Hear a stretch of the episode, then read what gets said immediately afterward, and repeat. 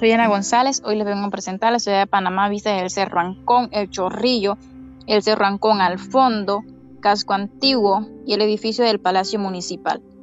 En la ciudad de Panamá vista desde el Cerro Ancón, el Cerro Ancón, ícono de la capital panameña, es el punto más alto de la ciudad con una elevación de 199 metros, haciendo lugar propicio para mirar el desarrollo del país y su extensa naturaleza.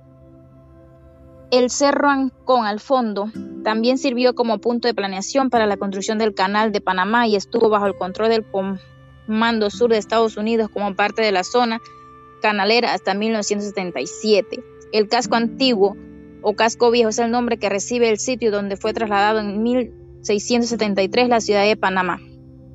El edificio del Palacio Municipal de Panamá Demetrios simplemente conocido como Palacio Municipal de Panamá, es un edificio neoclásico de la sede del Consejo Municipal de Panamá.